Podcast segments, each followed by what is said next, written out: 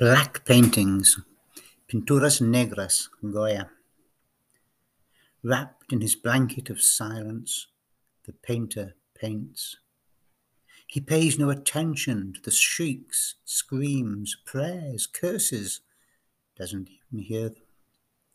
He sees their staring eyes as the bull's eyes at which anonymous soldiers, heads down, backs to his easel, fire. He sees their mouths as black holes slashed across their faces. He sees the priest with his rosary, but never hears the rattle of the beads or the firing squad's guns going off, filling the canvas with smoke, the square with blood. Back home in the Quinta del Sordo, his deaf man's house, he sits at the supper table, dwarfed by his painting of Saturn devouring one of his children. Beside him, old women, hags themselves, suck soup silently from wooden spoons or fly soundless, black bats in the starless sky, on the back of goats or on their witches' brooms.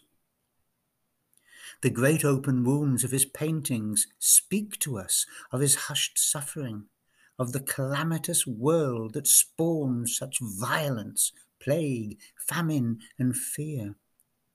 Plundering armies, guerrilla warfare in back street and alley, torture, pillage, rape, and suffering, pits filled with the dead and dying, famine walking the streets, and all of it inaudible.